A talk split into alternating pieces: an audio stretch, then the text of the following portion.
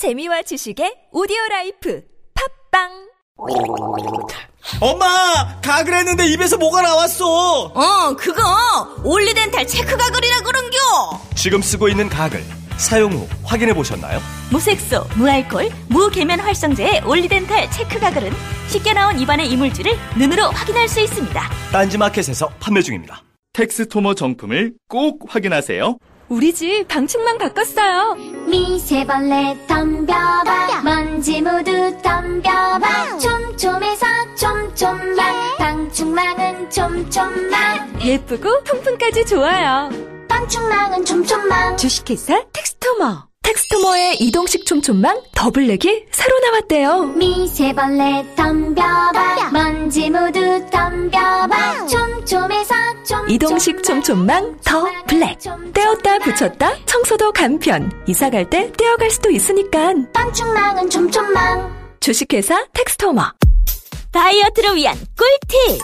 동결건조 채소와 곡물, 단백질, 그리고 효소와 비타민, 미네랄로 만든 다이어트 전용 그린 스무디로 하루 한두 끼만 바꿔 드세요. 비타샵 그린 스무디 다이어트 1522-6648 1522-6648 혹은 비타샵을 검색해 주세요.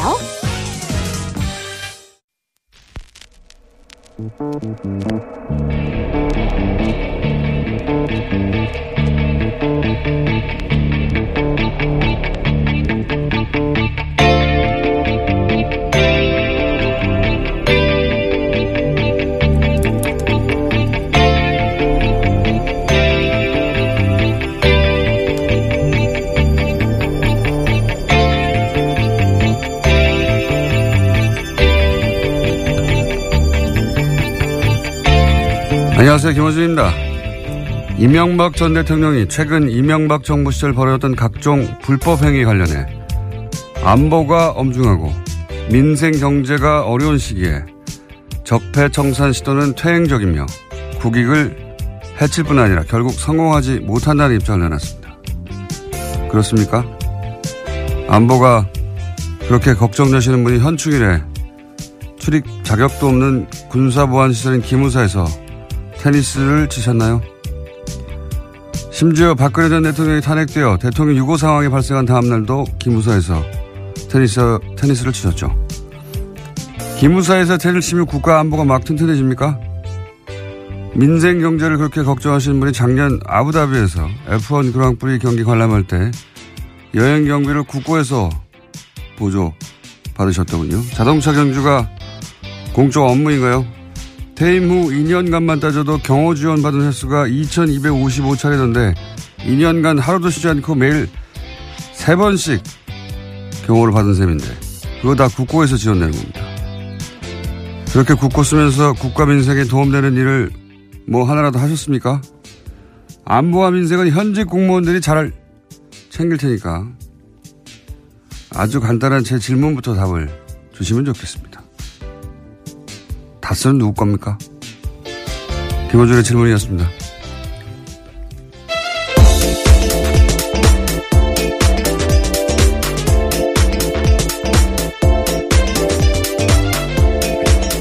시사인의 김은지입니다. 네. 어, 우리 전직 대통령께서 민생을 걱정을 많이 하세요. 예. 네, 직접 페이스북에다 글을 썼습니다. 예, 안보도 걱정하시고, 예. 그리고 이제 국익을 해친다고, 예. 적폐청산이 국익을 해친다는 논리는, 어, 요즘 표현으로 아주 신박합니다. 네. 뿐만 아니라 절대 성공할 수 없다라는 표현까지 썼습니다. 성공하지 않았으면 좋겠다는 말씀이겠죠. 예. 국익 얘기하니까 음, 국익은 본인이 아주 글로벌한 규모로 예, 헌정사상 최대 규모로 해치셨어요. 자원 얘기 하나만 얘기해도 어, 에너지 공기업이라고 하죠. 예. 석유공사, 자, 어, 가스공사, 광물자원공사. 예. 이 세 개 공기업만 기준으로 해도 2년 전에 사업이 어, 69개였어요. 이명박 정부 시절에. 그 중에 어, 대략 28조 원 투입했는데 이 중에 60개 사업은 해수한 게 없습니다. 네, 어제 쿠르드에서 기름 한 방울 안 나왔다고 말씀하셨었죠. 어, 다 망했어요. 나머지 사업도 회수율이 10%대고요. 예. 말씀 방금 하신 것처럼 어제 얘기한 대로 1호 8천억대 투자했는데 아직도 석유가 한 방울도 안 나왔습니다. 예. 전체 규모 천문학적인 수출 20조 막 이러니까 감이 잘 안 오잖아요. 워낙 조나디로 나오니까. 저희가 세, 어, 계산해 본 적이 있어요. 20조가 얼마나 크냐. 예수탄생. 예수탄생부터 따져가지고. 어, 서기로 해서 2017년 지난 거 아닙니까?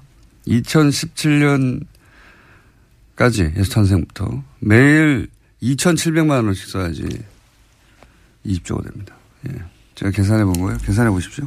매일 2,700만 원씩 써야 오늘날 20조가 되는 겁니다. 한 달이 아니고 매일 2 0 매일이요, 매일. 예. 얼마나 큰 돈인지 좀 실감이 날 텐데 그거 다 날아간 거예요. 이게 단순한 투자 실패냐. 예. 민생은 이야기할 자기 자체가 없다. 자, 아, 이명박 전 대통령 인터뷰 취재해 봐야겠습니다, 저는. 예. 제가 이제 이렇게 일방적으로 주장했기 때문에, 예. 인터뷰 취재해 봐야 되겠는데, 인터뷰 얘기하니까 어제, 어, JTBC 뉴스룸에서 강경화 장관이 나왔습니다. 네, 그렇죠. 예. 저희 뉴스 공장 인터뷰 진짜 오랫동안 요청했거든요. 예. 안 받아주시고, 아무리 손석희 사장이 언론인이 일이라지만, 13년째 일이에요. 예. 욕심쟁이. 네, 시사인 보도도 이번에 그렇게 나왔습니다. 어, 그냥 1위도 아니고 점점 더 올라가요. 예, 80몇 퍼센트인가. 예. 혼자 다 해먹어요 아주. 예, 4위를 차지하셨습니다. 저희 보도에서. 어, 네, 물론 1위와 차이가 많이 납니다. 시사전에서는 제가 2위를 했습니다. 근데 뭐 의미가 없어요. 85%를 혼자 다 했는데 손석희 사장님 욕심쟁이.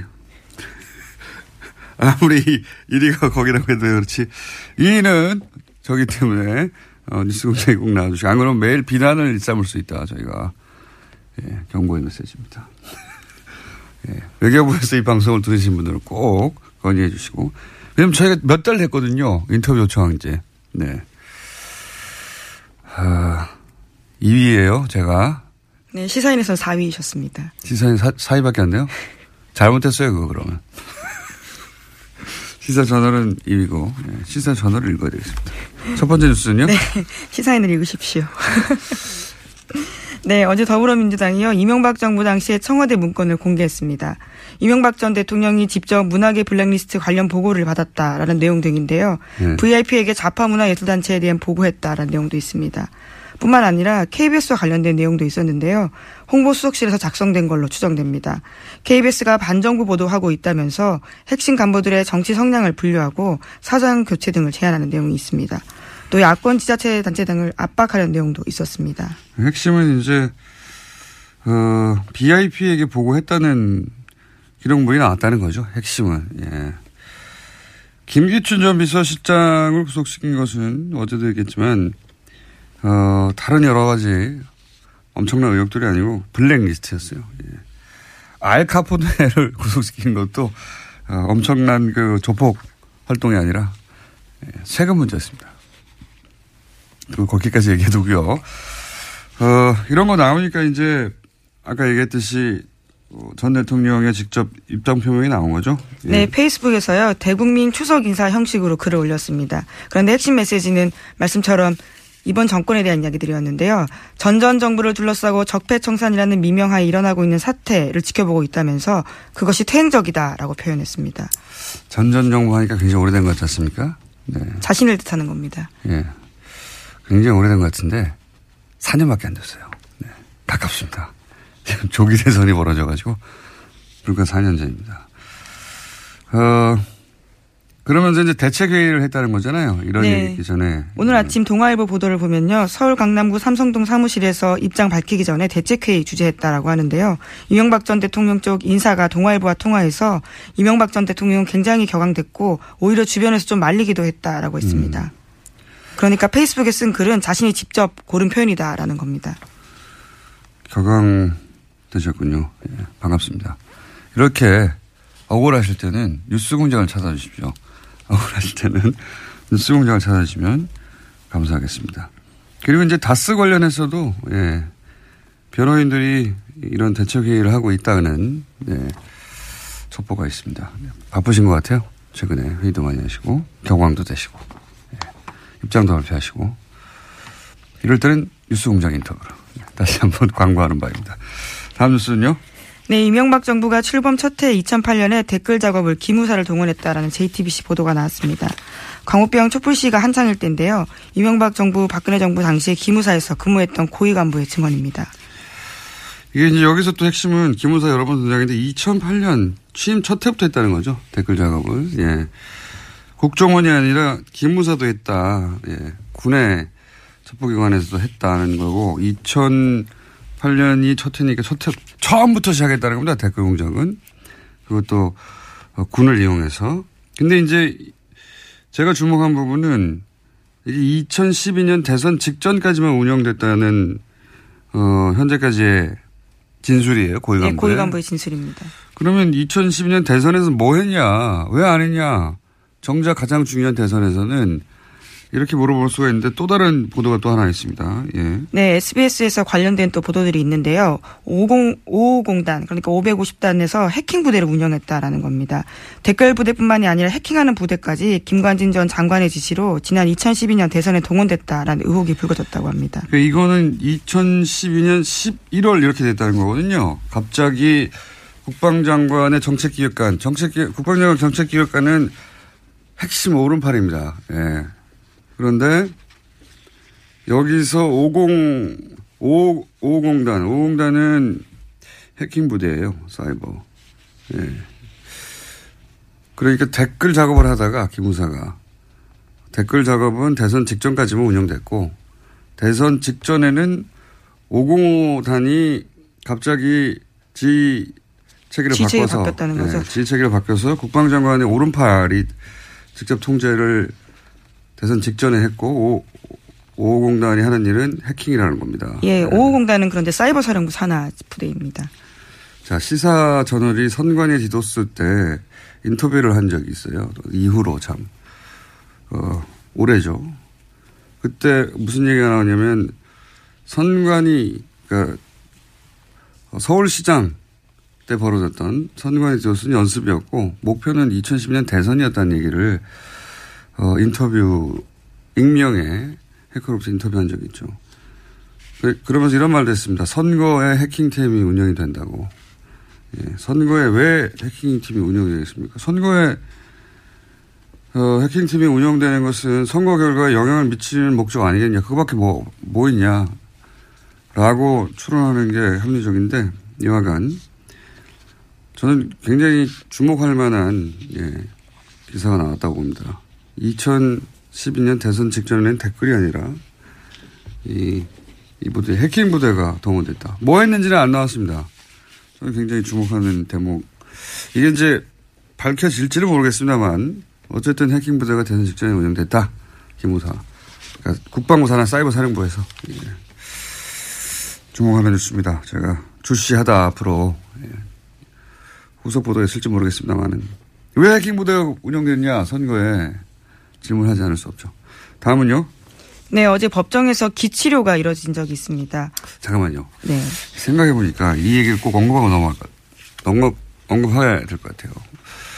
어, 이제 이런 것들이 다 공작이죠. 공작. 해킹요? 해킹도 뭐 해킹 그 자체가 북한을 대상으로 하는 거라면 어 긍정적인 작전이라고 불러 마땅한 것이고 이런 거 공작인데 이 공작들은 에이 설마 그렇게까지 하겠어 하는 생각이 있어요. 보통은 다들 어 그런데 에이 설마를 버려야 이 공작이 보입니다. 근데 실제로 어제 SBS 보도를 보면요. 사이버 사령부 내부 문건에 전 사령관 연재욱이 550단을 대선에 활용했을 거다라는 말이 나온다고 합니다.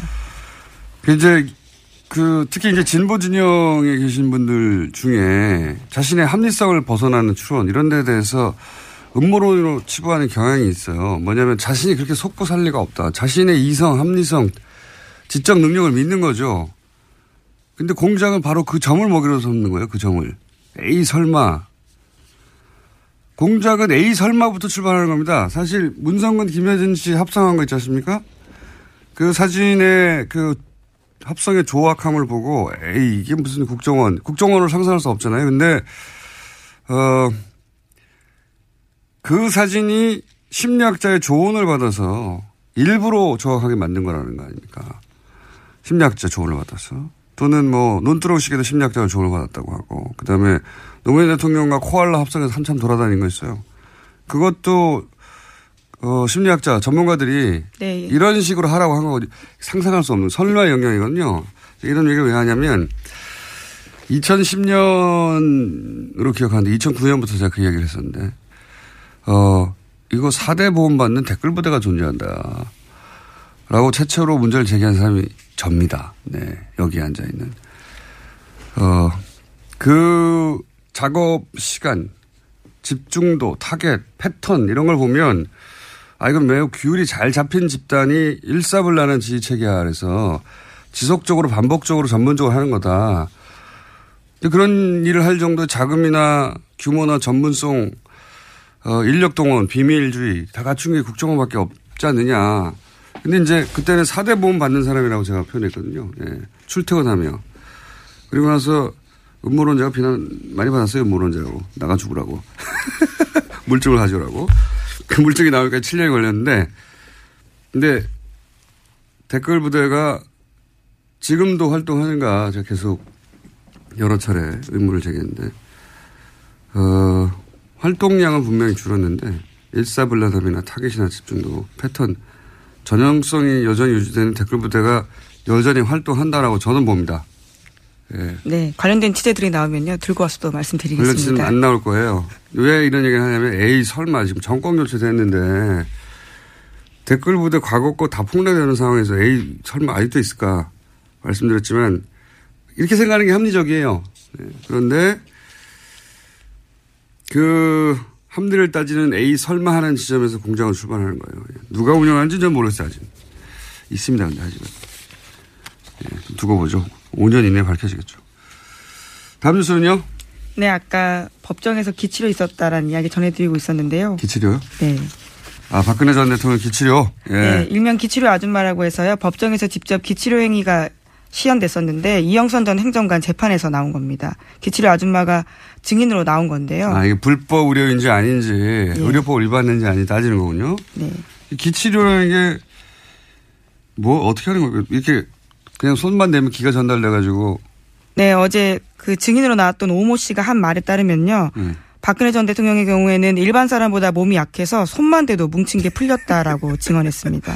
아, 이거, 이거 이분 억울하네. 의료 활동 아니네. 이거 무협활동이네. 무협활동. 네, 청와대에는 일주일에 한 번씩 갔고 대통령이 해외 순방 다녀올 때마다 들어갔다라고 증언했다고 합니다. 아, 이건 억울함. 이 불법, 의료법으로 다룰 수 없습니다. 이건. 예. 무협활동의 일종으로. 예, 물론 1심에서는 유죄가 선고돼서 법정 구속 중입니다. 1년 선고됐습니다. 아, 이거 억울하네요. 더 내드리고 싶네. 손만 대면 풀린다는 거 아니에요. 예. 종교활동 내지 무협활동으로 봐야 되고요. 예. 이분 풀어드려야 됩니다. 손만 대면 풀린다. 예. 대통령 손만 대면 풀린다고 대통령이 계속 불렀다는 거 아닙니까? 네, 2007년부터 만났고요. 그 무렵부터 계속해서 기치료를 해왔다라고 오 씨는 주장하고 있습니다. 최순실 씨 소개를 받아서 시작했고요. 이거는 말이죠. 여자분들은 잘 모를 수 있습니다. 남자분들은 다 아는 단어인데 운기 조시라고 있어요. 운기 조시라고. 예. 그런 걸 하신 거예요. 이건. 이거 어떻게 의료 활동을 뭡니까? 무협지에 나오는 표현이란 말씀이신 거죠? 네. 그래서 제가 무협 활동이라고 하는 거예요. 이건. 전설의 행위죠. 최근 몇백 년 사이에서는 어 네, 어제 장시호 씨도 나와서 이걸 이걸 따져야 됩니다. 이분의 무공이 정말 그 정도 되는가? 본인의 장시호 씨가 들었던 오 씨의 자랑인데요. 자신의 치료를 받고 휠체어를 탔던 할머니가 걷게 되었다라면서 치료 효과를 자랑한 적이 있다라고 합니다. 그러니까 이거는 이렇게 이게 어, 합법인가 불법인가를 따진 게 아니라 이분이 과연 대통령을 그렇게 예, 무공으로 치료할 수 있을 정도로 급수가 되는가 이런 걸 따져야 되거든요. 야, 참 억울한데 이분은 좋은 뉴스입니다. 네. 다음 뉴스 뭡니까? 네, 북한과 미국 전현직 외교 관리가 다음 달 중순에 만난다고 일본 아사히 신문이 보도했습니다. 한미 관계의 정통한 소식통을 인용해서 이같이 전한 건데요. 다음 달 중순, 장소는 노르웨이 오슬로 정도로 전망됩니다. 어제도 얘기했지만 어, 말폭탄 던지는 사이에 뒤에서 다들 만나고 있을 거다고 얘기했지 않습니까? 예. 또 만나는군요. 예. 우리 정부가 대화를 하게, 하려고 하기만 하면 뭐, 보수 진영에서는 지금이 대화 시점이냐고 얘기하는데 바보 같은 말이에요. 예. 그런 사고 방식이면 지금 미국도 욕해야 돼요. 왜 대화하냐고. 그렇지 않습니까? 네, 미국 자유아시아 방송에서도 한미 소식통을 인용해서 다음 달에 접촉한다라는 보도가 나왔습니다. 어, 북한은 지금 굉장히 바쁜 거예요. 외교 활동하느라고. 근데 이런 상황에서 우리 정부대로 뭐 무력 시위만 하고 있으라고 대화할 때가 아니라고 보수 매체도 계속 주장하지 않습니까? 이 나라를 망치는 겁니다. 당연한 거예요. 이렇게 만나고 얘기하는 거는 러시아도 간다고 그러지 않았어요? 예, 이미 가 있고요. 오늘 당국자 회담이 있다라고 합니다. 북한하고 러시아하고 만나고. 예, 최선희 북아메리카 국장요. 예. 우리, 우리 보수 매체에서는 대화, 대화를 얘기한다고 지금 이 시국에 바보들입니다. 예. 그리고 그 일관성을 유지하려면 미국과 러시아를 비난해야 돼요, 지금. 우리 보수 진영에서 성명을 내서 왜 지금 미국하고 러시아는 북한을 만나주냐고 그 얘기는 왜 안 나옵니까? 이럴 때일수록 대화를 해야 되는데, 아, 참. 자, 어쨌든 북한은 바쁘게 만나고 있고요. 미국도 트럼프 대통령이 맨날 전쟁한다면서 만난다고 합니다. 뉴스 제목 하나 정도 읽고 끝날 것 같습니다. 예, 바른 정당에서 어제 갈등이 외부로 드러났다라고 하는데요. 자강파가 굉장히 강, 강경하게 그것들을 이야기했다고 합니다. 아, 통합하려고 하는 모임이 출범을 했으니까 자유한국당과 어, 바른정당이 통합하려고 하는 통합 무슨 추진인가 뭐가 있어요. 예. 예, 보수우파 통합 추진이라고 합니다. 네. 저는 뭐가 됩니까? 이렇게 항상 제가 대충 기억이 잘 안 나는 걸 정확히 얘기하면. 아, 도와드리는 거죠. 네, 제가 밥으로 하고요. 네. 어쨌든, 어, 전대가 11월에 있으니까 그 전에 통합의 어떤, 어, 단서들을, 물건을 만들어 놓으려고 하는 파와 말이 안 된다는 파가 부딪히고 있다는 얘기죠. 이, 어, 전체 정계 개편의 물꼬가 될 수 있어서 얘기해 봤습니다. 오늘 여기까지 하겠습니다. 네, 시사인 김은지였습니다. 감사합니다. 자, 바로 이어서 오늘 미니 인터뷰가 준비됐습니다. 바로 조금 전부터 앉아서 조용히 와서 앉아 계신 분인데, 어, KBS 보도 기능이 정지된 관계로 저희가 KBS 기자분들을 저희가 모시고 계신데, 어, 오늘, 오늘은 KBS 보도국의 김시현 기자님 나와 계십니다. 안녕하십니까? 안녕하세요. 네. 어제 기자회견 하셨죠? 예, 그렇습니다. 네, 기자회견 하셨는데 KBS 기자 이 엄중한 시국에 예 강아지와 관련된 기자회견을 하셨어요. 예. 예 KBS 이사회에 계신 분 중에 한 분이 예, 법인 카드로 강아지 관련해서 돈을 쓰셨다는 건데 내용이 좀 어떻게 되는 겁니까? 그러니까 KBS 이사가 이사장 포함해서 총 11명입니다. 네. 그 중에 강규형 이사의 법인카드 내역에 대해서 네. 저희가 어제 공개를 한 거고요. 네. 어, 법인카드 내역을 쭉 살펴봤더니 네. 그 중에 애견과 관련된 비용이 상당수 있다. 그러니까 개와 관련된 비용. 그러니까 본인이 뭐 애견 카페를 상당히 여러 차례 가기도 했었고. 애견 카페요? 네네. 본인 일단 네. 그 이사가 기본적으로 강아지를 네. 사랑하는 분이고요. 아 제가 성함을 말씀 안 드렸나? 김시현 기자라고 말했죠. 예, 말씀하셨습니다. 네, 말했습니다. 네. 근데 저희 PD가 말을 안 했다고 방송을 제대로 안 듣고 혼끈이 걸려야 되겠네요. 자꾸 사인을 줘가지고. 예. 방송 방해하지 말고요. PD가 방송을 방해해요. 자. 네. 이분이 강아지를 사랑하시는 분이에요. 맞아요. 예. 2017년 4월부터는 애견연맹 자문위원이기도 하세요. 네. 아니 뭐 강아지를 사랑하는 거는 저도 좋아하고 네. 아무 문제가 없습니다. 자기 돈으로 해야 되는데 그걸 이제 KBS 법인카드로 했다는 거죠. 그렇죠. 예. 예. 예를 들어서 어떤 일을 강아지 카페를 자주 갔다고요? 일단 애견 카페를 한 34차례 정도 일단 간 것으로 보여요. 저희가 이분이 이사가 된 뒤에 지금 딱 2년 정도 됐거든요. 그 예. 법인카드 내역을 이제 전수 조사를 좀 했습니다. 예. 그랬더니 이제 애견 카페 34차례 출입을 하고 몇 차례 한 군데입니까? 여러 군데입니까? 다섯 군데 정도 다섯 됩니다. 군데 집 앞에 바로 애견 카페가 있기도 하고요. 네네. 아 이런 애견 카페를 직접 데리고 가기도 하지만요. 네. 그 사랑에서 맡기기도 하거든요. 예, 그러니까 본인이 이제 출장을 간다거나 예, 그럴 경우에 집에 혼자 두면 강아지가 외로움을 타니까 맡기는 경우가 아니었겠는가 저는 그렇게 생각합니다. 저희가 그래서 그것도 확인을 해봤죠. 그랬더니 본인이 직접 다 갔더라고요. 그러니까 그래서 본인이 직접 가서 맡기고 오는 거죠. 그게 아닌가요? 어 이제 맡겨서 노는 형태인데 그렇죠. 본인도 이제 그 자리에서 다 계속 있었다는 거예요. 네. 어차피 이제 금액이 다 나와 있고 그다음에 아 그러면 그렇게 네. 절- 좀 이해해 주려고 절박한 케이스를 생각해 봤는데 네네. 아 장기 출장 갈 때 강아지를 이런 거죠. 자신이 KBS 회사 업무로 출장을 가겠는데 강아지를 맡겨야 되는 거예요. 그래서 아 이것은 공적 업무니까 법인카드로 써야지 이런 생각을 했나 싶어서 제가 여쭤봤는데 그게 아니고 같이 놀은 거 전혀 아니었습니다. 예. 그래서 일단은 예. 그 제보자가 있었어요. 제보자. 아 제보자요? 예, 애견인이 이제 KBS 저희 세노조 저희 사무실로 전화를 주셨어요. 그래서 본인이 강규영 이사의 개를 키우기도 했었고 같은 네. 애견인 동호회 활동도 하셨고 예. 이제 도그쇼라는데 이분이 개 핸들러시거든요. 그러니까 아하. 그래가지고 같이 이제 나가기도 했는데 이제 그 도구쇼가 끝나면 턱을 쏜답니다. 좋은 한 턱, 상을 한 받게 턱. 되면 한 턱을 네. 이제 내시는데 그 뒤풀이 비용을 KBS 법인카드로 했다라는 걸 증언을 해주신 거죠. 아, 이게 뭐랄까 애견 카페 이거 얼마 안 하는데 그러니까 애견 카페는 이제 별도의 문제고 그런 식사, 도구쇼 네. 이후 식사 이런 예. 것도 하시고 애견 카페가 꽂히네요. 네. 왜냐하면 이해해 주려고 개를 사랑하는 사람으로서 같이 어, 이해해 주려고 네. 제가 아 이거 뭐 출장 갈 때 개를 맡겼는데 이게 공적 업무니까 이렇게 한 게 아닌가 싶은데 가- 같이 놀았다. 예. 네. 같이 노는 비용을 34번을 이거 얼마 안 하거든요. 이거 그냥 내시지.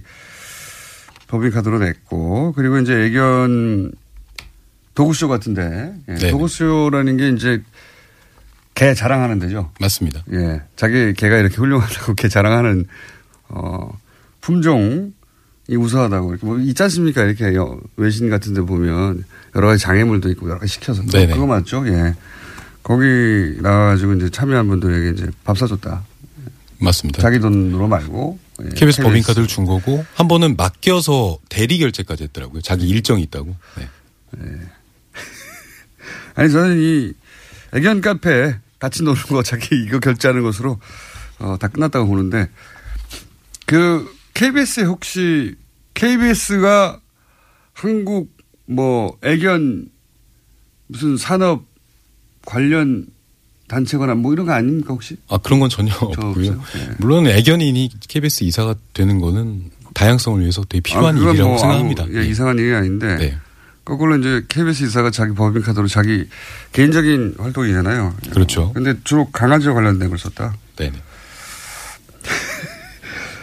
자, 그러면 애견 카페 가셨고. 네. 그 다음에, 어, 애견인 모임에 밥도 내셨고. 그렇죠. 또, 강아지와 관련된 데 이 또 있나요? 혹시 애견 카페 이런 거 없습니까? 애견 카페 갔는데 사람하고 같이 갈 수 있는 카페가 있거든요. 실제 카페의 기능을 하는 것도 있어요. 네네. 강아지가 바닥에서 놀고, 어, 실제 카페에 거의 비슷해서 거기서 사람을 만날 수도 있지 않습니까?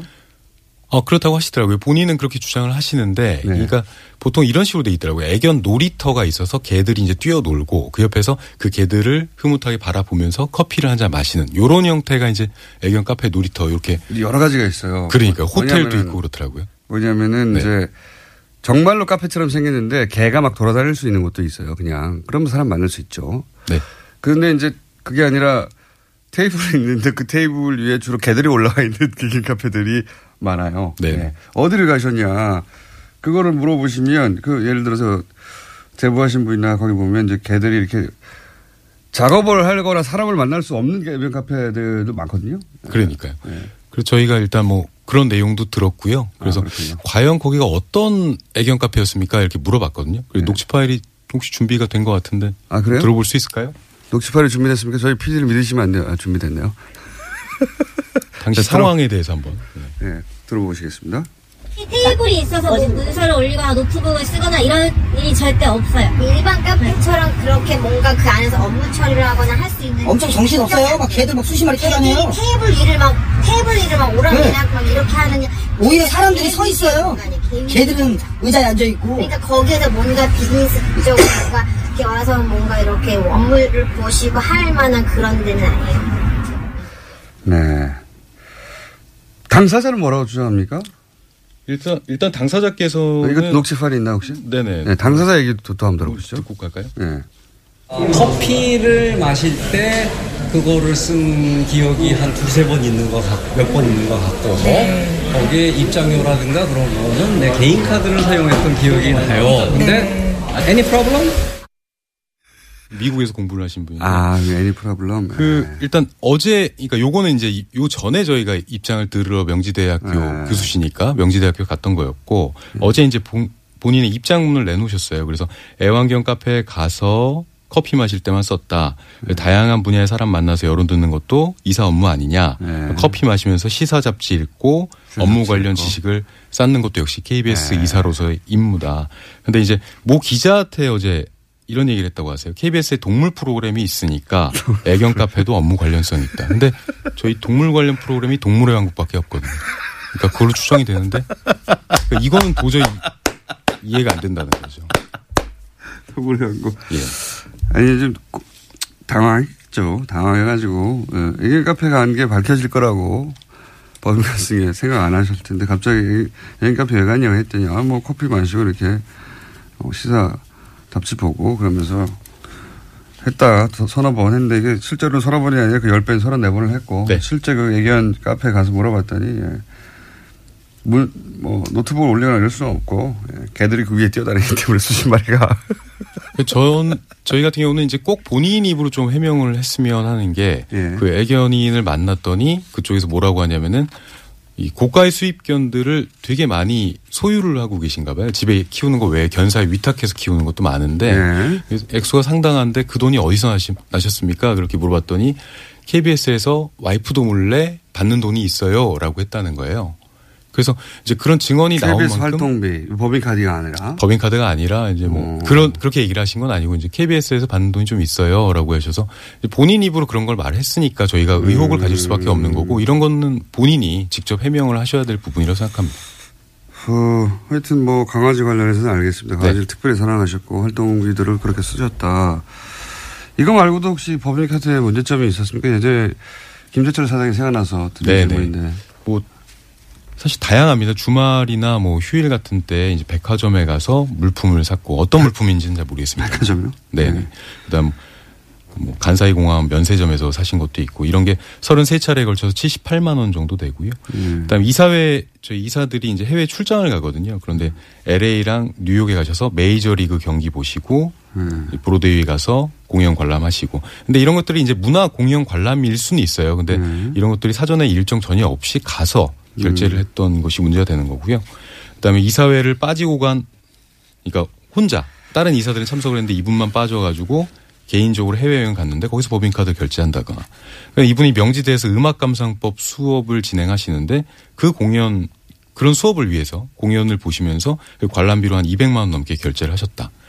본인은 KBS 교향악단 자문을 해주고 있다라고 하시는데 자문위원을 하셨던 건 2005년이거든요. 그럼 10년이 넘었어요. 그럼 어떤 자문을 하고 계신지 이런 것도 본인이 구체적으로 좀 밝혀달라. 동물의 왕국을 어, 보시면서 강아지가 저기 가면 큰일 날 텐데 아프리카에 사자한테 잡혀 먹을 텐데 이런 생각하시면서 이, 이 외에도 지금 뭐 공공기관 인터넷 결제로 한 80만 원. 그다음 또 그러니까 다 따져봤더니 한 2,600만 원을 쓰셨어요. 저희 이사된 다음에 네. 업무 추진비로만. 예. 그러니까 다른 돈이 또 있는데 2,600만 원 중에 한 530만 원 정도는 이렇게 쓰셨다. 이분이 크게 크게 이렇게 쓴 왜- 건 아니고요 보니까 예 애견 카페 가서 얼마 안 하거든요 진짜 액수는 상당히 작은 적은 편입니다. 예. 뭐만 원, 이만 원인데 그게 아까우셨던 거예요. 그래서 에이 법인카드 이러면서 동물의 왕국도 하는데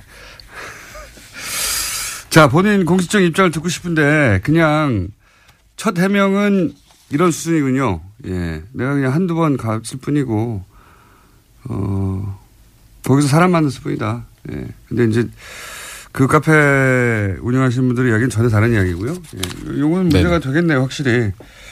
파업 어떻게 돼가고 있습니까? 뭐 일단 쉽지는 않아요. 이런 분들이 이제 KBS 이사를 구성하고 있다. 예. 네. 쉽지 않습니까?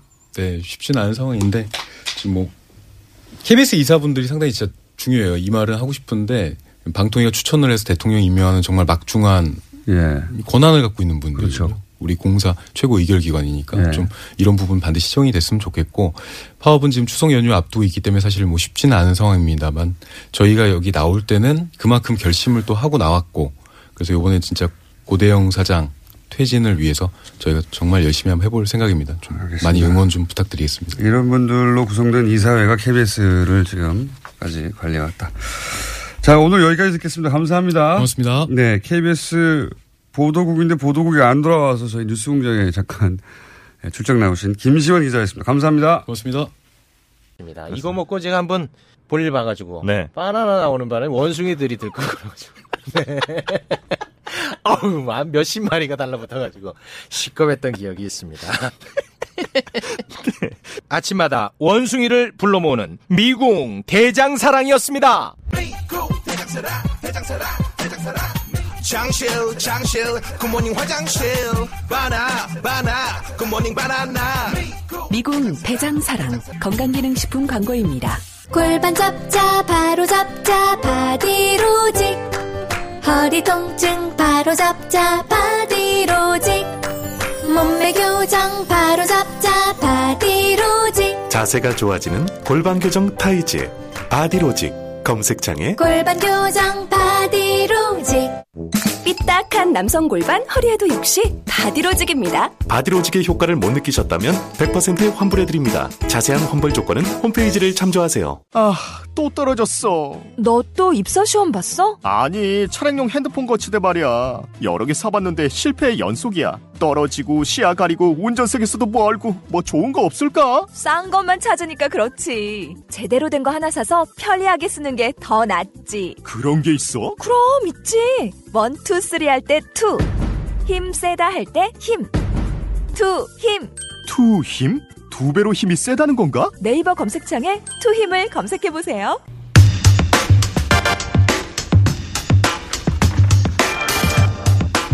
민주당 적폐청산위원회가 어제 이명박 정부 시절 작성된 문건을 공개했습니다. 어, 사찰, 해킹 여러 가지가 담겨 있는데요. 적폐청산위의 이재정 의원 연결하고 있습니다. 안녕하세요. 네, 안녕하세요. 이게 한꺼번에 너무 많은 문건이 예, 공개돼 가지고 네네. 우선 문건이 뭐뭐가 있는지부터 설명해 주십시오. 예, 뭐, 제가 가져온 문건은 사실 일부만 공개한 것이긴 한데요. 네. 어, 다섯 가지 주제로 일곱 개의 문건을 공개했습니다. 먼저 계속 이야기되고 있는 방송 장악 문건, 특히 KBS 장악 문건입니다. 네. 그리고 청와대가 주도한 강권 선거 의혹 문건이라고 저희가 명명을 했는데 어, 향군 선거에 개입을 해가지고 향군을 어, 총선에 활용하려고 했던 것, 그리고 청와대 출신 행정관 등에게 총선 지원을 하려 했던 것, 그리고 어, 세 번째로는 문학의 블랙리스트를 VIP 그러니까 이명박 대통령이 직접 보고를 받았다라는 메모, 예. 그다음에 야권 지자체 단체장을 사찰한 메모, 그리고 마지막으로 군 기무사 사령부의 해킹을 당연히 전제로 하고 왜 해킹이 발각됐는지를 변명하는 방식의 문건이었습니다.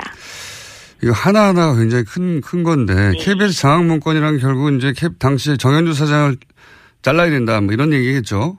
아, 그 이후의 문건입니다. 그 이후의 문건입니까? 김민규 사장 당시고요. 아, 김민규. 사장인데도 불구하고 최근에 정부 비판, 그러니까 사대강이라든지 뭐 제주 강정 문제라든지 이런 비판 보도가 늘어나니까 이거는 게이트키핑을 제대로 못한 거다. 장학이 완전히 안 됐다? 그렇죠. 네. 김민규 사장이 왜 휘둘리나 봤더니 민주당 최고의 도청 사건 때문에 약점을 가지고 있다. 음. 그러니까 그 부분을 경찰에서 무혐의 처리하도록 해서 부담을 경감시켜 줘야 된다. 아, 경찰이 이 사건을 무혐의 처리시켜서 부담 없이 네네 대대적 친정- 사격을 네, 친정- 해줘야 된다. 아, 그래도 못하면 김민규도 자르자 이런 얘기인데 그 내용이 발 이제 작성된 걸로 추정되는 9월 말 이후에 11월 2일 날 진짜 무혐의 결정이 되죠. 음. 그러니까 실제 이 부분은 어, 방송 자각뿐만 아니라 경찰을 통해서 이미 이 문건의 내용을 보면은 음, 도청 사건을 기정 사실하고 있어요. 그런데도 무혐의를 어, 압박을 했는지 그 부분도 음. 수사가 필요한 내용입니다. 실제 문건대로 된 거네요, 실행이. 네. 저 결론은 보면 됐죠. 불과. 네, 알겠습니다. 그러니까 이제 KBS 사장을 바꿔놨는데도 어, 친정부 기사가 넘쳐나야 되는데 사대강 비판 같은 게 나오니까 정부에서 불만을 가지고 이게 왜 그러냐 알아봤더니 도청권 때문에 약점이 잡혀서 그러니 도청권 풀어주고 그리고 그렇게 했는데도 안 되면 그 사람도 잘라 이런 내용을 청와대에서 자기들끼리 회의했다는 거죠. 네네. 예. 그러니까 이 문건의 전제가 되는 게 뭐냐면 방송이나 언론의 취재 같은 것을 수시로 사찰을 했다는 내용이거든요. 그렇죠. 지금 진행하고 계신 우리 김호준 예. 어, 진행자님이 이제 당시 팟캐스트 활동을 하셨던 것 같은데 예. 그 낙곰수의 방송 내용이라든지 예. 뭐 주진우 기자의 취재 내용 그리고 KBS, MBC의 몇몇 탐사 프로 보도 그래 보도의 예. 프로그램의 어떤 주제를 수시로 체크를 합니다. 방송 전에 예. 취재를 하고 있는 것 같다. 음. 그렇게 하고 있었습니다.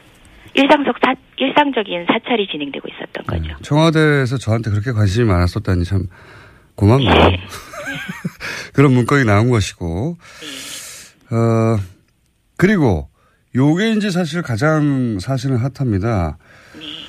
어, 최근에 정직석 의원이 발언도 공개적으로 굉장히 많이 하고 있고, 그리고 또 박형준 전 시민사회 특보는 썰전에서 아주 주목도 있게 활동하고 있어서, 근데 이 두 분이 두 분의 총선 출마와 관련해서 청와대가 어, 도와줘야 된다. 뭐 이런 식의 문건이 나왔다고요. 좀 자세히 설명해 주세요. 예, 그 대통령실 전출자 총선 출마 준비 관련 동향이라고 해서 음. 이명박 정부 시절에 공직기관 비서관실에서 감찰팀이죠. 감찰팀에서 왜 이런 걸 하는지 모르겠는데 2011년 12월에 작성한 문서입니다. 거기에 보면은 어 정진석 지금 의원님을 의원을 포함한 어, 두 명의 수석 그리고 비서관 행정관 총 11명의 출마 준비자들의 동향을 적어놓고 이들의 불만 사항이 대통령 정책 기조 홍보할 장소 내보냈으면 싸움에 이길 수 있게 지원해줘야 되는 거 아니냐 라고 이제 불만 사항이 있다. 일단 불만이 왔고 후보들로부터. 그렇죠. 네. 근데 대통령의 국정 철학, 철학을 제대로 이행하고 퇴임 이후 안전판 역할을 할 수 있도록 네. 당선율을 최대한 끌어올리는 게 바람직하다라고 적혀 있습니다. 그래서 청와대가 예. 총선을 지원한다는 게 어떻게 있을 수 있죠? 뭐 어떻게 한다는 거죠?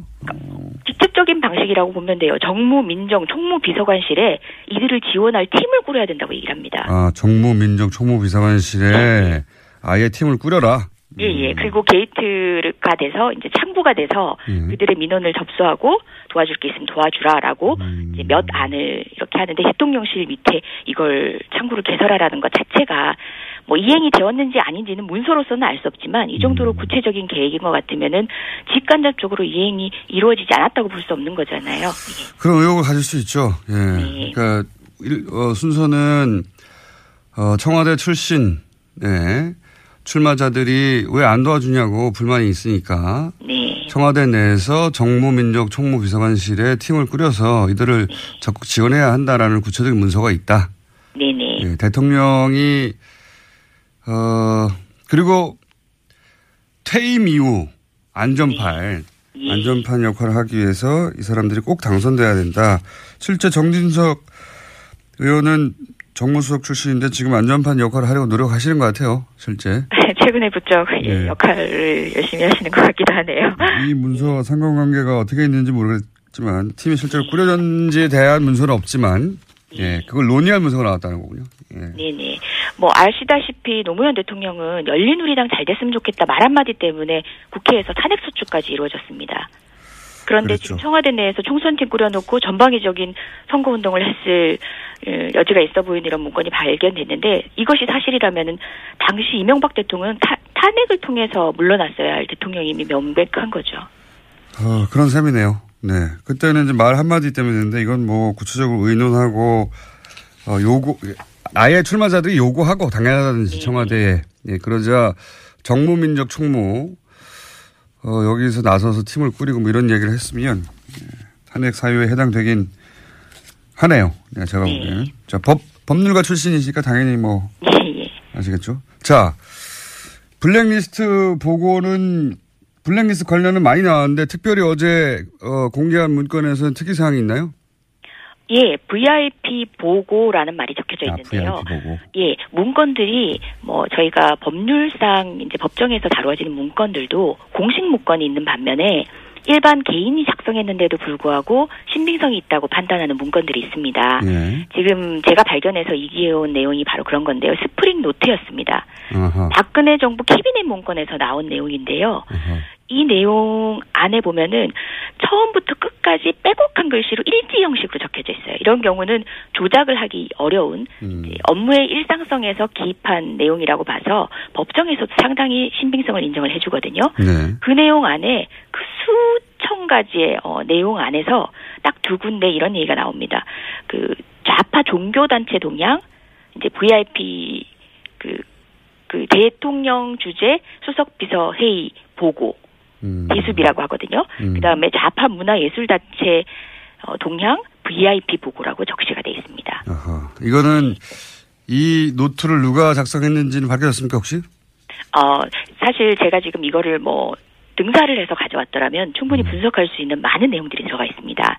그 교육문화 수석실에서 발견된 거고 교육문화 수석 실 내부에 일하던 분인 것 같고 사실상 내용들만 추적한다면 알 수 있는데 제가 몇 개의 것을 적어올 수밖에 없는 상황이었기 때문에 지금은 이 내용만 가지고 있지만 만약 문서가 공개된다면 어, 충분히 뭐또 검찰이 수사를 한다면 충분히 알수 뭐 있는 내용입니다. 실적 검증 감증하면 금방 나오겠군요. 뿐만 네. 아니라 다양한 어떤 업무상 일치기 때문에 음. 그 업무에 누가 관여했는지 무슨 날짜에 뭘 한 뭘한 사람이 누군지를 찾아보면은 특정이 되죠.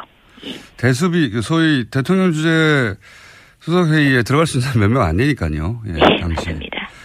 금방 특정할 수 있을 것 같은데 여하간 이때 어, 블랙리스트 관련해서 VIP 보고라고 하는 문장들이 두 개가 발견됐다. 예, 알겠습니다. 그리고 이건 이제 법적인 효력이 있는 어, 문건으로 보인다. 네. 마지막으로 신뢰도를 아주 아주 높이 보고 있는 그런 류의 문건입니다. 그렇군요. 마지막으로 이제 김무사 해킹 축소 네. 은폐 이건 뭡니까? 예, 이것도 정말 충격적인데요. 어, 2011년 기무사는 조선대학교 교수의 이메일을 해킹한 것으로 이제 사건이 드러났는데 네. 당시에 뭐 관련 직원이 4명이 구속 기소됐지만 개인 일탈처럼 네. 넘겨집니다. 예. 그런데 당시 수사와 관련해서 봐주기 수사했다, 축소 은폐했다라는 비난이 있었거든요. 예, 예. 이번에 발견된 문건을 보니까 김무사의 군 검찰이 압수수색하러 갔습니다. 그런데 수사 관계자와 논의해서 타협을 봐서 압수수색을 그냥 안 하고 돌아옵니다. 나중에 결국 모든 증거가 감춰진 다음에 가서 개인 일찰로 추정되는 증거들만 가져오게 되거든요.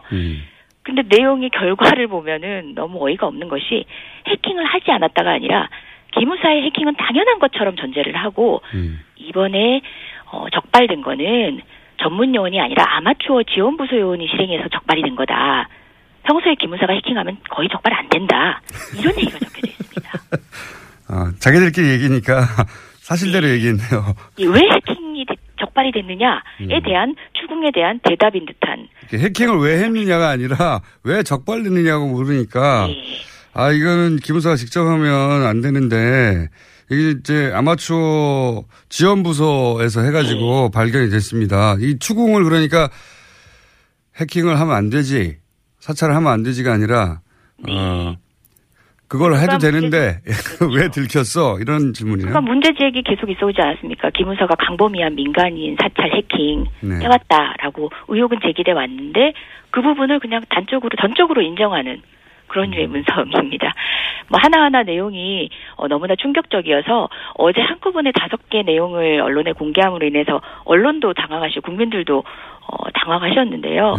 지금 제가 대통령 기록관에서 확인하고 온 문서들이 비단 이것뿐만 아니기 때문에 또 음, 마냥 뭐 이걸 제가 아끼면서 한 번씩 한 번씩 뉴스거리로 저희가 내놔야 될 이유도 없기 때문에 한꺼번에 내놓은 거고요. 더 있나요 혹시? 이명박 대통령과 관련된 내용도 어, 더 있긴 합니다만은 무엇보다 지금 박근혜 정부 기록물을 확인하기 위해서 대통령 기록관에 제가 다녀온 겁니다. 어, 양으로 따지면 사실 이명박 정부 기록물의 몇 배에 해당하는데요. 그 내용들도 하나하나 너무 충격적인 내용들입니다. 곧, 곧 다시 모시겠습니다. 예, 예. 아, 이재정 의원이었습니다. 감사합니다.